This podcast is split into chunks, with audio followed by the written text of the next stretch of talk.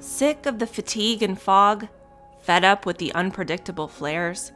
Hangry from the super restrictive diets? Hello, and welcome to the Crunchy Allergist Podcast, a podcast empowering those who, like me, appreciate both a naturally minded and scientifically grounded approach to health and healing. Hi, I'm your host, Dr. Kara Wada, quadruple board certified pediatric and adult allergy, immunology, and lifestyle medicine physician, Sjogren's patient, and life coach. My recipe for success combines anti-inflammatory lifestyle, trusting therapeutic relationships, modern medicine, and mindset to harness our body's ability to heal.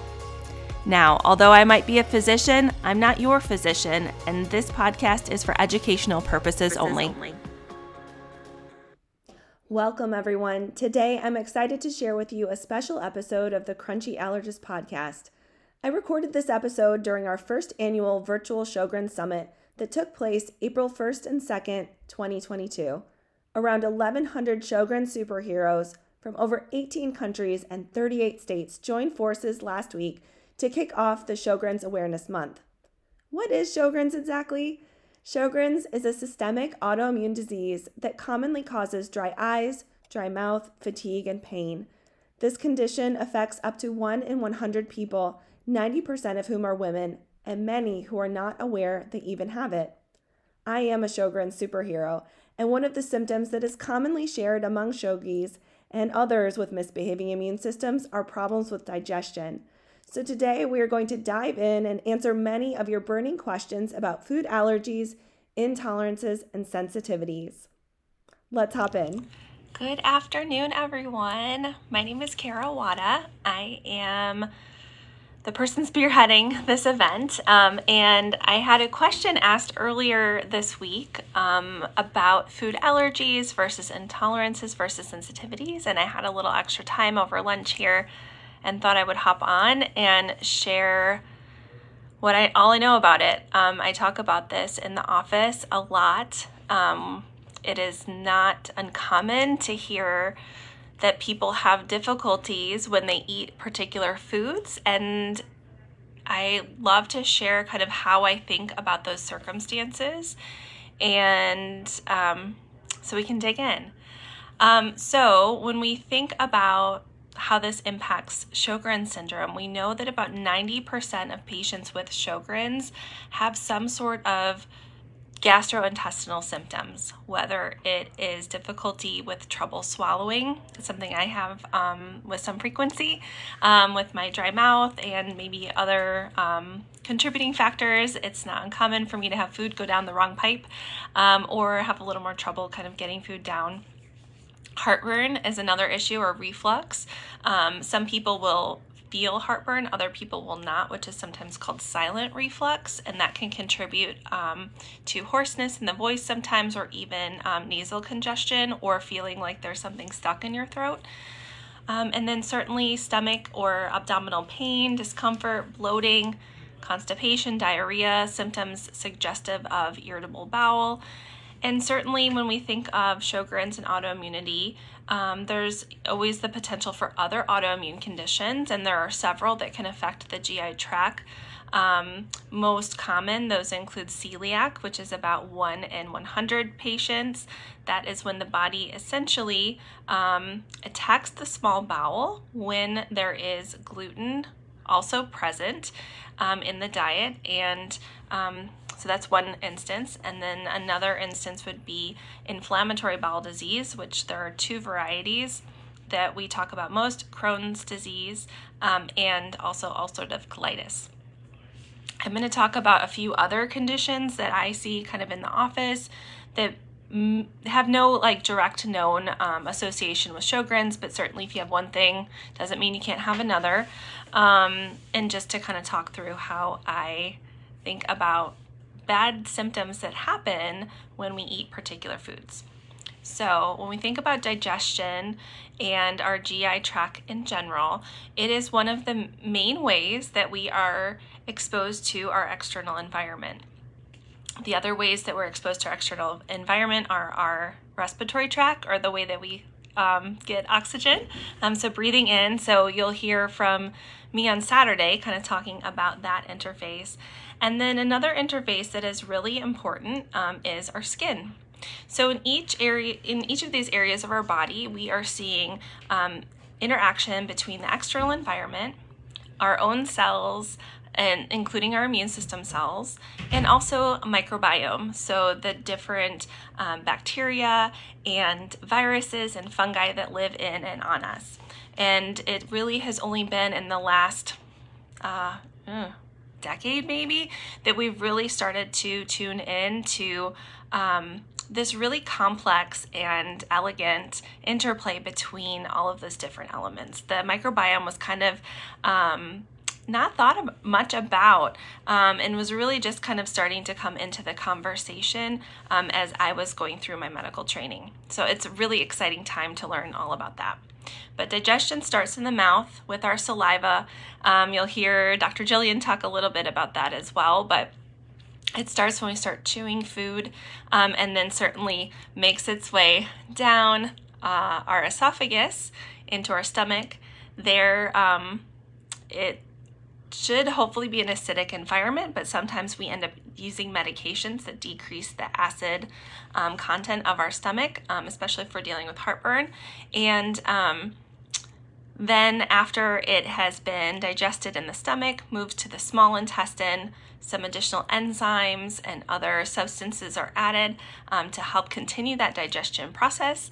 That's also when we start to see more of the microbiome coming into play, helping break down some of the different sugars, carbohydrates, and other proteins and fats that we are digesting. And then as it is making its way through the small intestine, a big aspect of that is absorption of nutrients. And then it gets to the large intestine where things collect and things solidify a little bit more. So that is where more water is absorbed. And you can imagine if what becomes our poop is taking longer to move through this large intestine, then that can lead to more constipation, or if things are moving through more quickly, that could lead to looser stools or diarrhea. All right, so that's kind of the basic overview of how food goes in and comes out.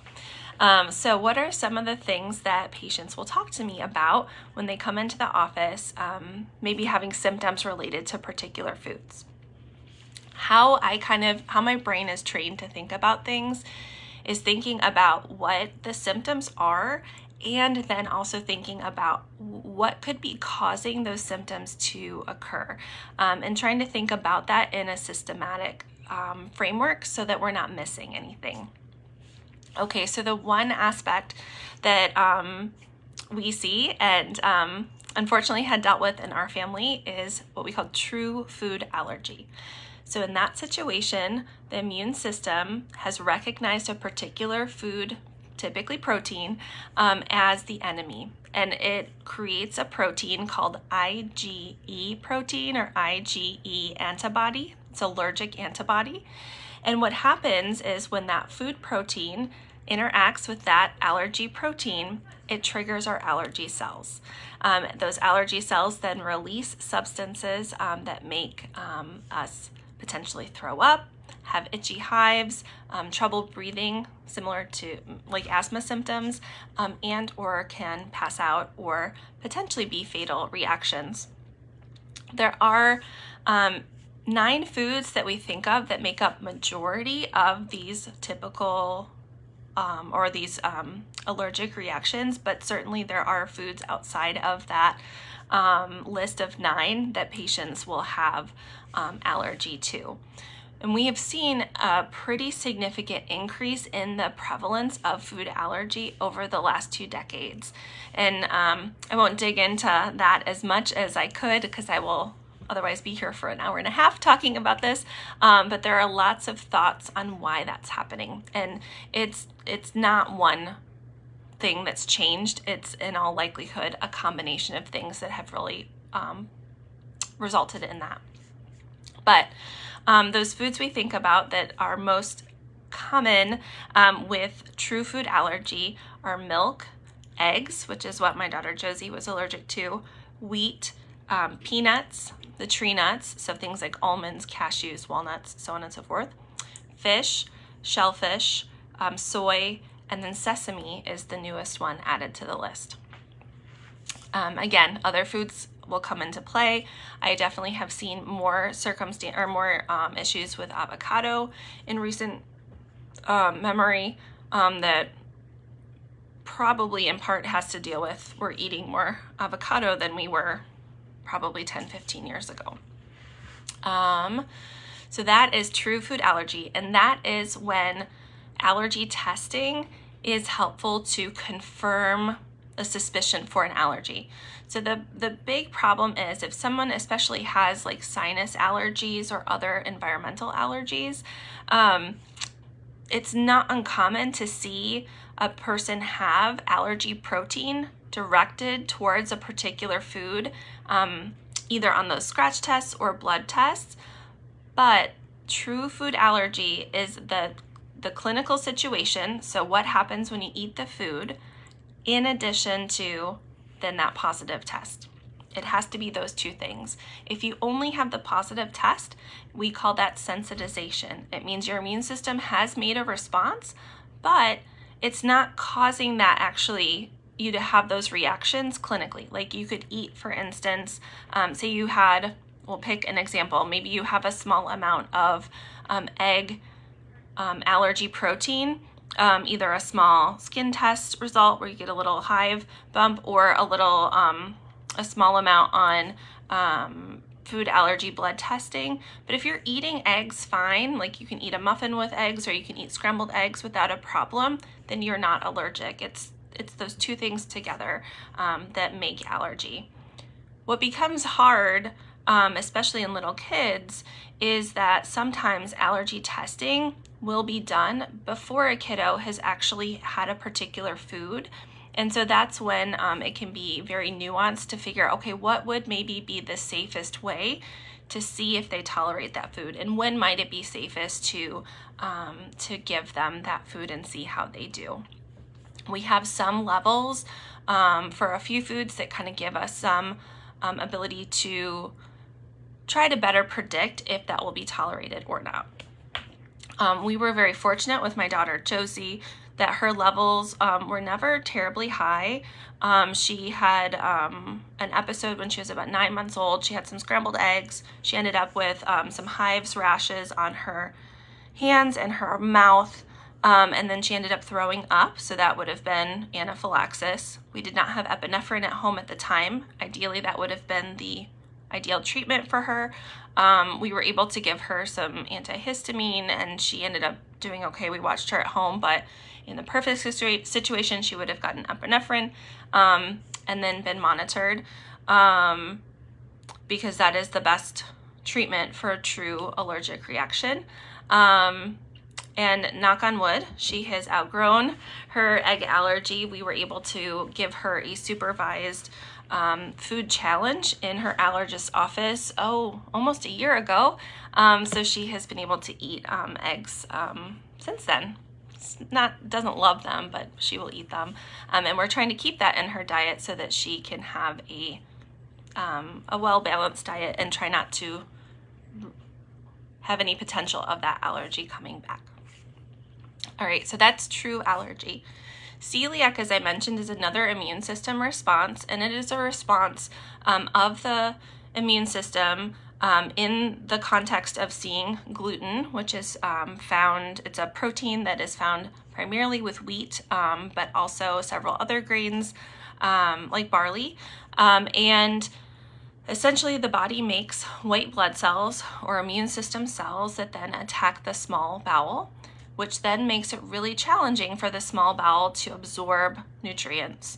And so in about 1 in 100 people, we will see or find signs or symptoms of celiac. Celiac, kind of the main way that that's diagnosed, or the gold standard, the best way to diagnose that is through a scope, where they look at your small bowel and they get a little piece of the tissue and look at that under the microscope. That's the best way to test for it. But there are some ways to screen for it through blood work. And any of those tests are going to be most accurate if you have that testing done while you are still eating gluten. If you've been gluten-free for a period of time, more than 2 weeks or so, you can see that those tests can become negative over time. And that's actually a good thing overall, in that we want to see the body healing as you take gluten out of the diet, but that can be really challenging if you don't have the testing ahead of time, because some people may not have celiac, but they may have more of an intolerance to gluten or wheat, which I'll talk about in a little bit. And it's really helpful to know that and be able to distinguish the difference. So I really encourage people, if you're going to go gluten-free or do a trial of a gluten-free diet, to try to get testing, at least the blood testing ahead of time, so that you kind of know going in if this is going to be maybe celiac or an intolerance type situation. Okay, so those are the kind of main immune system things we think about. There are some other immune system related conditions that we are still trying to work through exactly what is going wrong, but these are conditions that I help diagnose in my clinic, sometimes with the help of gastroenterologists or our stomach or GI doctors, and sometimes on our own. One of those conditions is called eosinophilic esophagitis, EOE.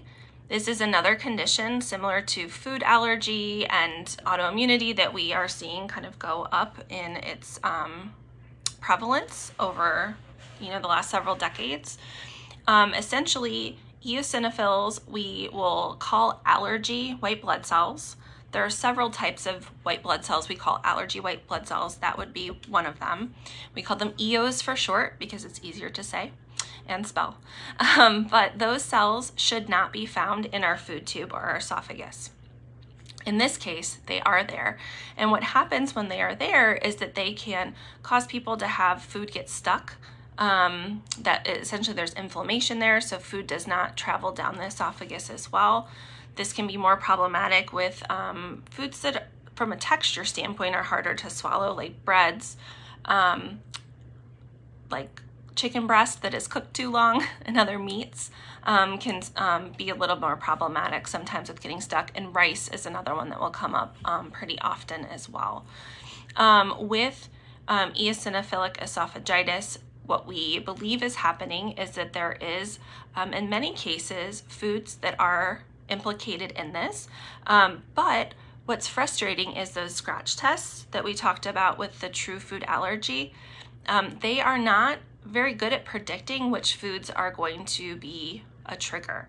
What we think is happening is a different type of white blood cell that can make memory is likely involved, and we don't have a great way of identifying or screening for that at this point in time. So what happens with these patients many times is we have a conversation in the office. Would you prefer to use medication? Would you prefer to use diet? Or a combination of the two is your first step in treatment. And then if it is dietary treatment, we talk about doing trial of particular elimination strategies. We know for EOE, the biggest culprit that we see is milk protein. So that would be a situation where we may try kind of taking milk out of the diet. Not only milk, but cheese, butter, yogurt, any sort of dairy protein. So that's EOE. There's another situation that, again, that we are seeing with patients called FPIES.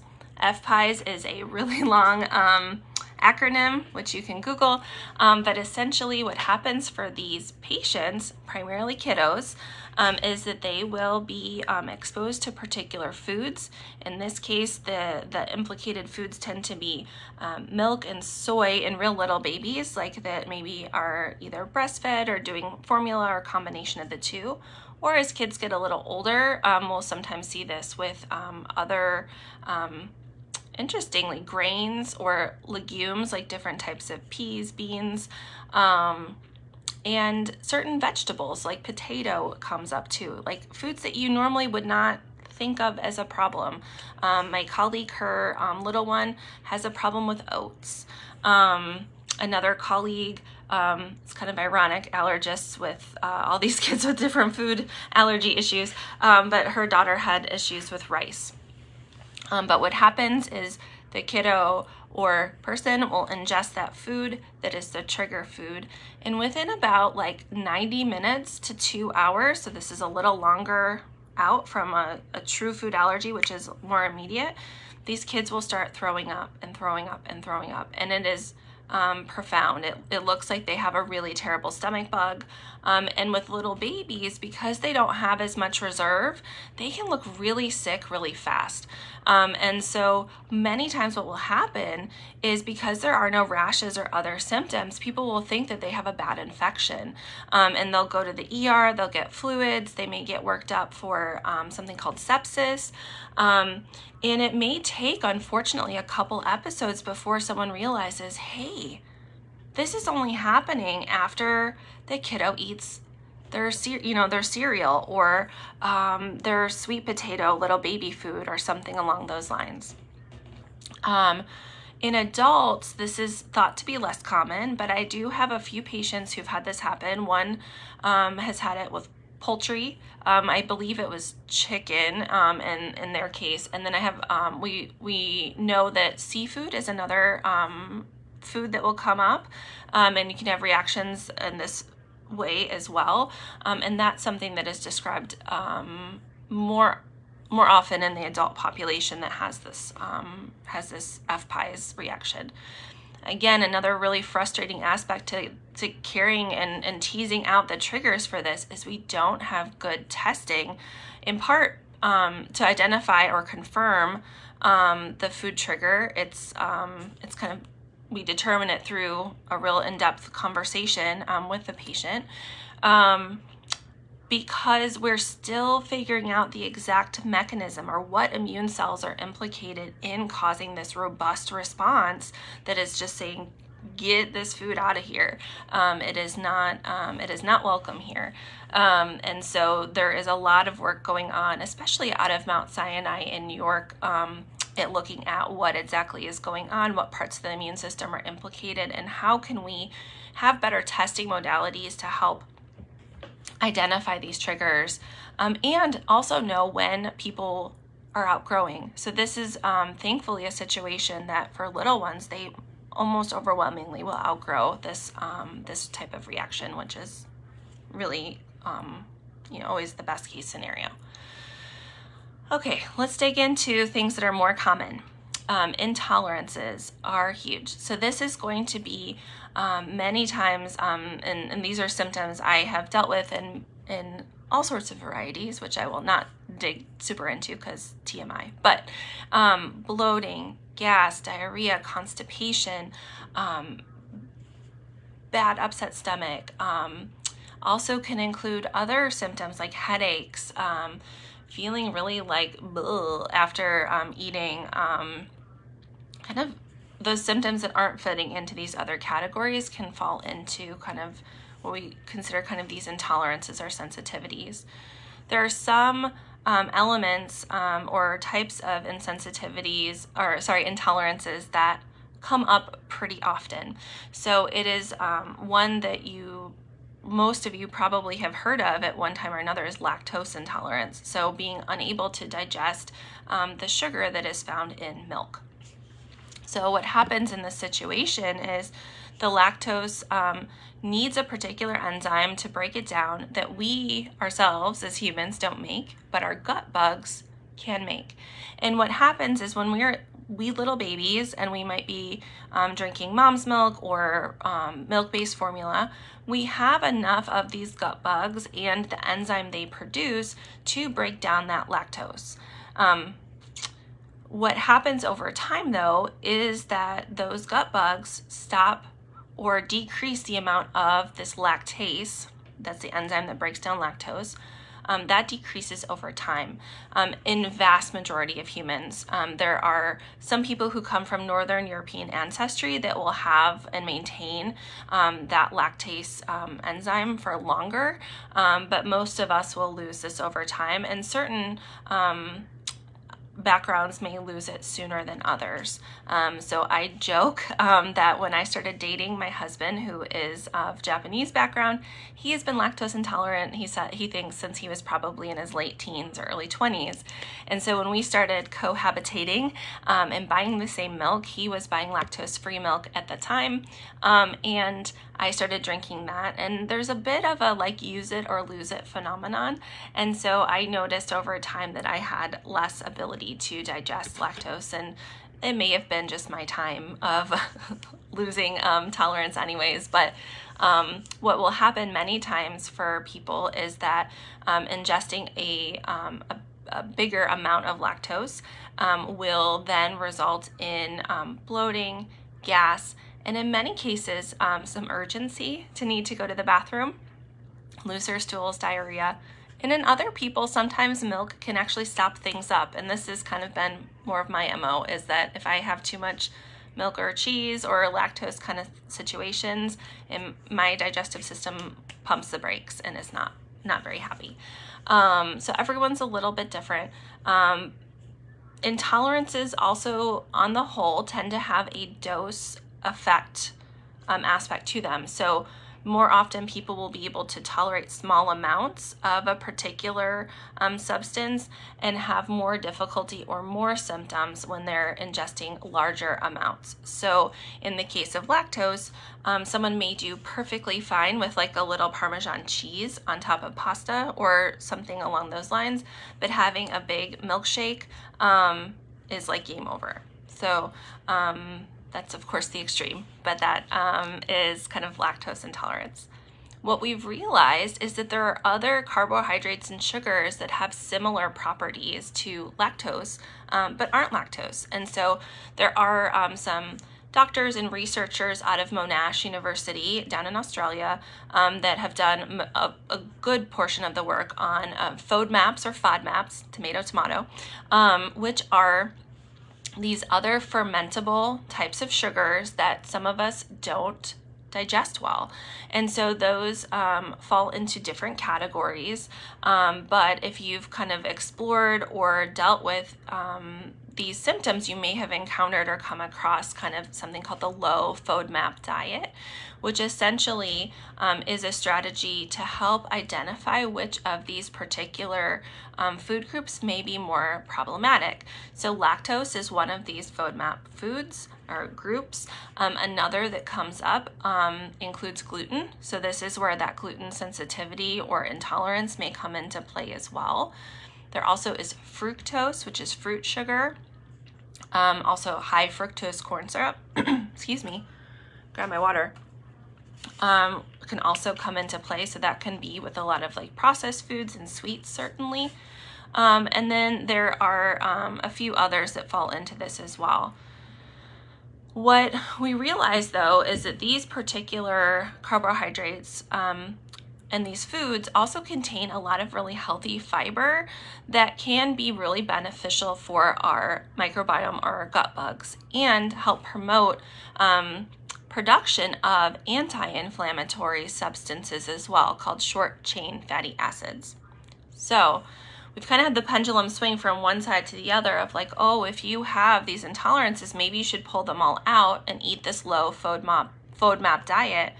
And really what we're realizing now is that no, maybe you use that as a tool to help identify better what foods are causing symptoms, but then come up with a plan working with a dietitian or someone else who's well versed in this to try to help slowly but surely give those gut bugs a little bit of a workout by slowly reintroducing some of these different fibers into the diet, so that you have a way of allowing your body to see them without making you feel absolutely miserable. And over time, helping essentially rehab your microbiome.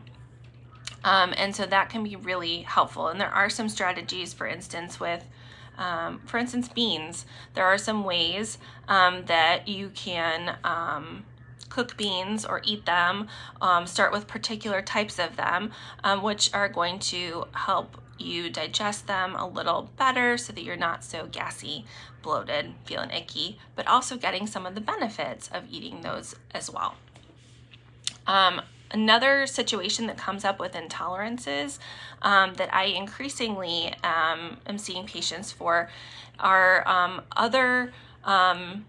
something, for instance, histamine intolerance. So there are, in our foods, there are other substances and that have biologic properties to them. So histamine is one of them. Histamine is a substance that our allergy cells make. It is preformed inside those little allergy cells, and it is the chemical that causes us to itch, to flush, to have, if it's released in our GI tract, to have stuff want to come out either direction. It is helpful if you are trying to fight off a parasitic infection, which is what its original purpose was, but not so helpful when too much of it is released day to day now. Interestingly though, particular foods have naturally occurring histamine, and or histamine is increases in its amounts in like leftover foods. Some other foods that would have higher histamine counts are like foods that are fermented or like sauerkraut and pickles and things along those lines. And what can happen, and canned tuna and other things are also notorious for this as well. But this is, again, like a dose effect. So what can happen is if you're eating a lot of foods that are high in histamine and you're already sensitive for other reasons, maybe you're on some medications that decrease your ability to break down histamine, or maybe you have some imbalances in your gut bugs, that then you can have too much of this histamine floating around and have symptoms related to that. So this is something we're still kind of learning a little more about and how to best manage, but certainly we'll see. And there are similar and related intolerances that can come up. So salicylates, another thing. So salicylates are, we think of them more as substances we use as anti-inflammatories. So things like aspirin is a salicylate, but salicylic acid and related compounds are also naturally occurring in particular foods. And so some people can be more sensitive to those. And that would be something that sometimes may trigger like asthma-like symptoms. So it can be really helpful if you are dealing with these sorts of issues or problems to work with a healthcare provider who is well versed in them, whether it's an allergist, immunologist, a registered dietitian, a GI specialist. And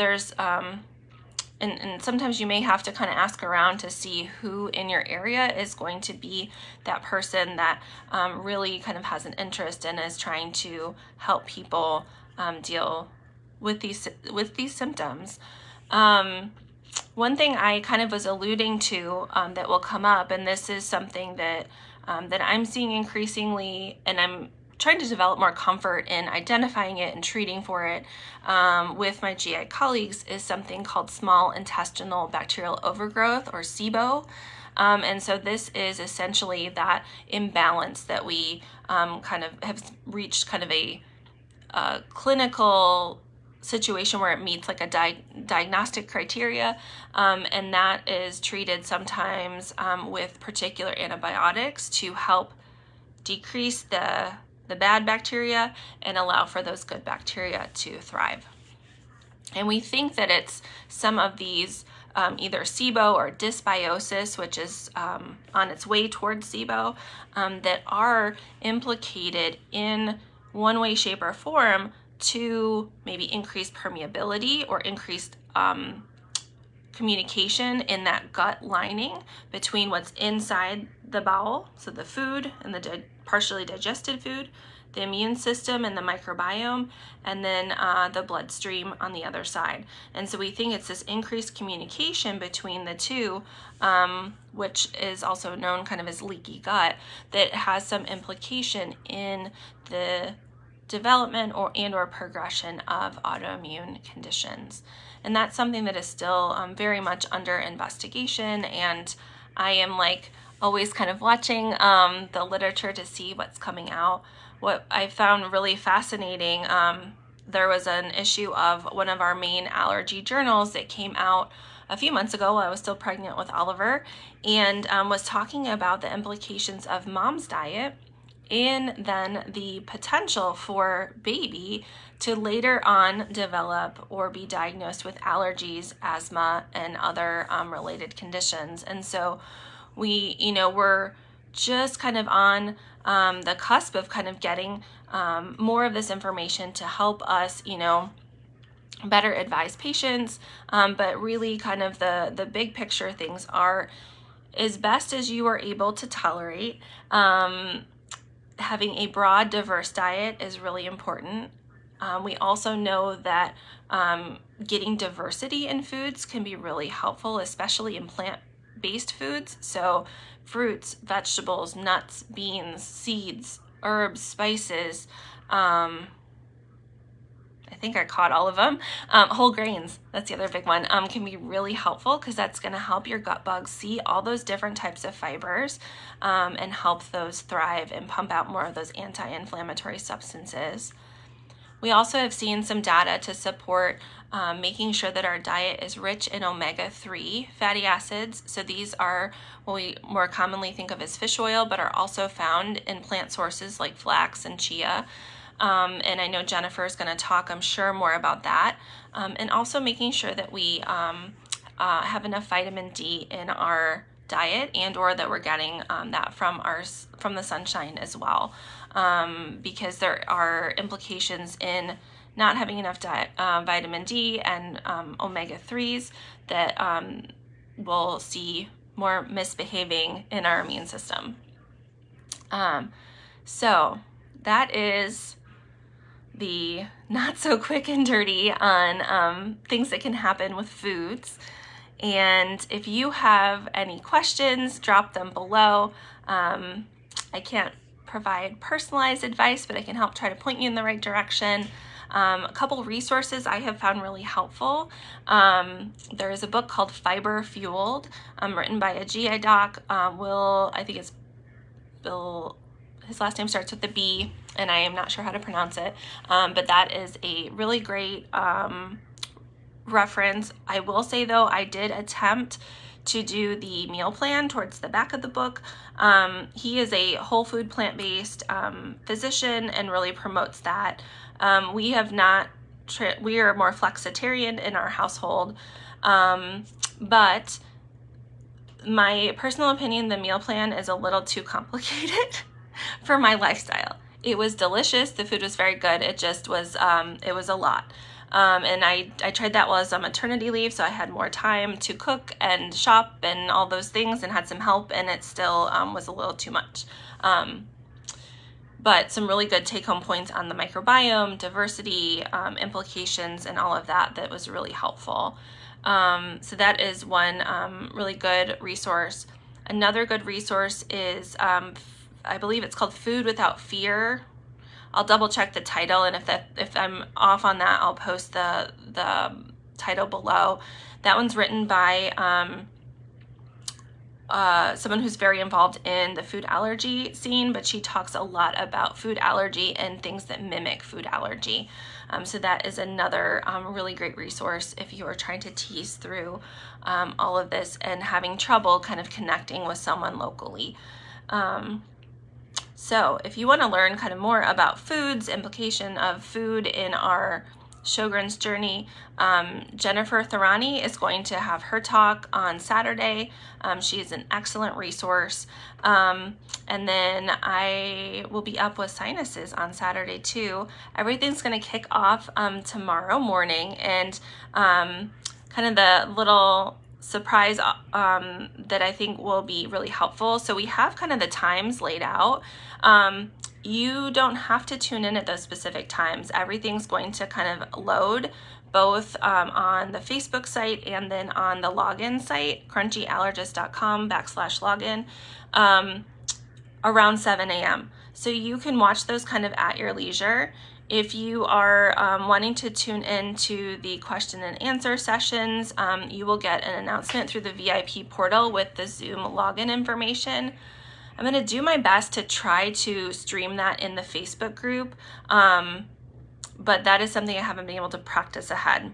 This is our first year. We are working through all the tech stuff and trying our best to bring the most value and education that we can to this, but understand this is, you know, our first time at this particular rodeo, and so we're working through some of the hiccups with all of that.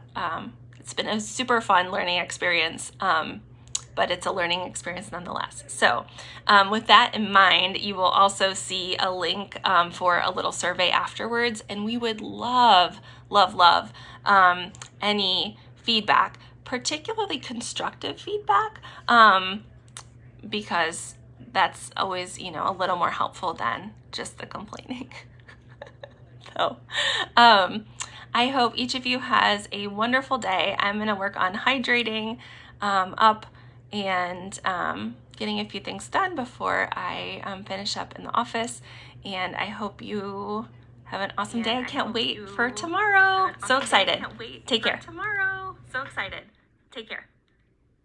If you are curious about what you missed or want to purchase lifetime access to the first annual Sjogren's Summit recordings, you can find them over at www.crunchyallergist.com.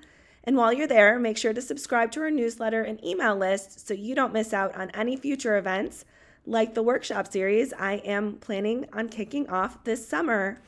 Thank you so much for joining us this week, and I look forward to meeting with you next week.